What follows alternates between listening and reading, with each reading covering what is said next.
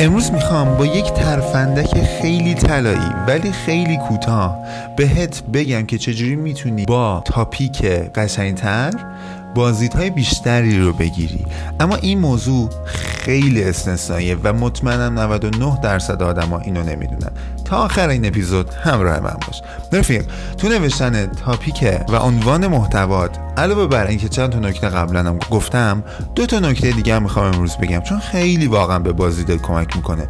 چه تو می‌خوای محتوات رو بنویسی و ضبط ویدیو داشته باشی ازش چه می‌خوای اونو به عنوان یک متنی در یک جای منتشر کنی. نکته اول اینکه حتما سعی کن در عنوان محتوا در ابتدای محتوات حالا در ضبط ویدیو در ضبط پادکست هر جایی که سعی کنی که یک ارزشی رو به مخاطبت اضافه کنی. یعنی بگی که اگر تو اینو گوش بدی اگر که تو اینو بخونی اگر که این ویدیو رو تا آخر ببینی این چیز بهت اضافه میشه. این چیز رو یاد می‌گیری. سعی کن که یک دگرگونی درش با همون عنوان با همون بیان عنوان به وجود بیاری. این یه نکته. دومین نکته ویژه تر برای کسایی که وبلاگ نویسن یا متن بیشتر می نویسن چه چیزی؟ اینکه آخر عنوانتون خب بیاید مثلا یه نیمچه عنوان دیگه. بنویسید همون آخر عنوانتون ولی اونو تو براکت بذارید. براکت همینا که تو ریاضی قبلا داشتیم هممون تو دبیرستان. براکت بذارید.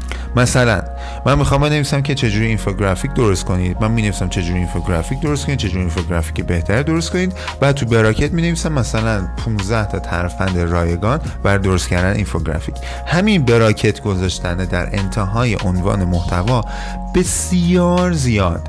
در بیشتر بازدید خوردن محتوای شما. چه در ضبط ویدیو چه در ضبط پادکست چه در نوشتن یک متن وبلاگ نویسی کمک واقعا جالب توجهی می‌کنه. حتما این کار انجام بده و تاثیرش رو به هم بگو زیر همین اپیزود. دمت گرم که تا اینجا اپیزود با من بودی. تا اپیزود بعد.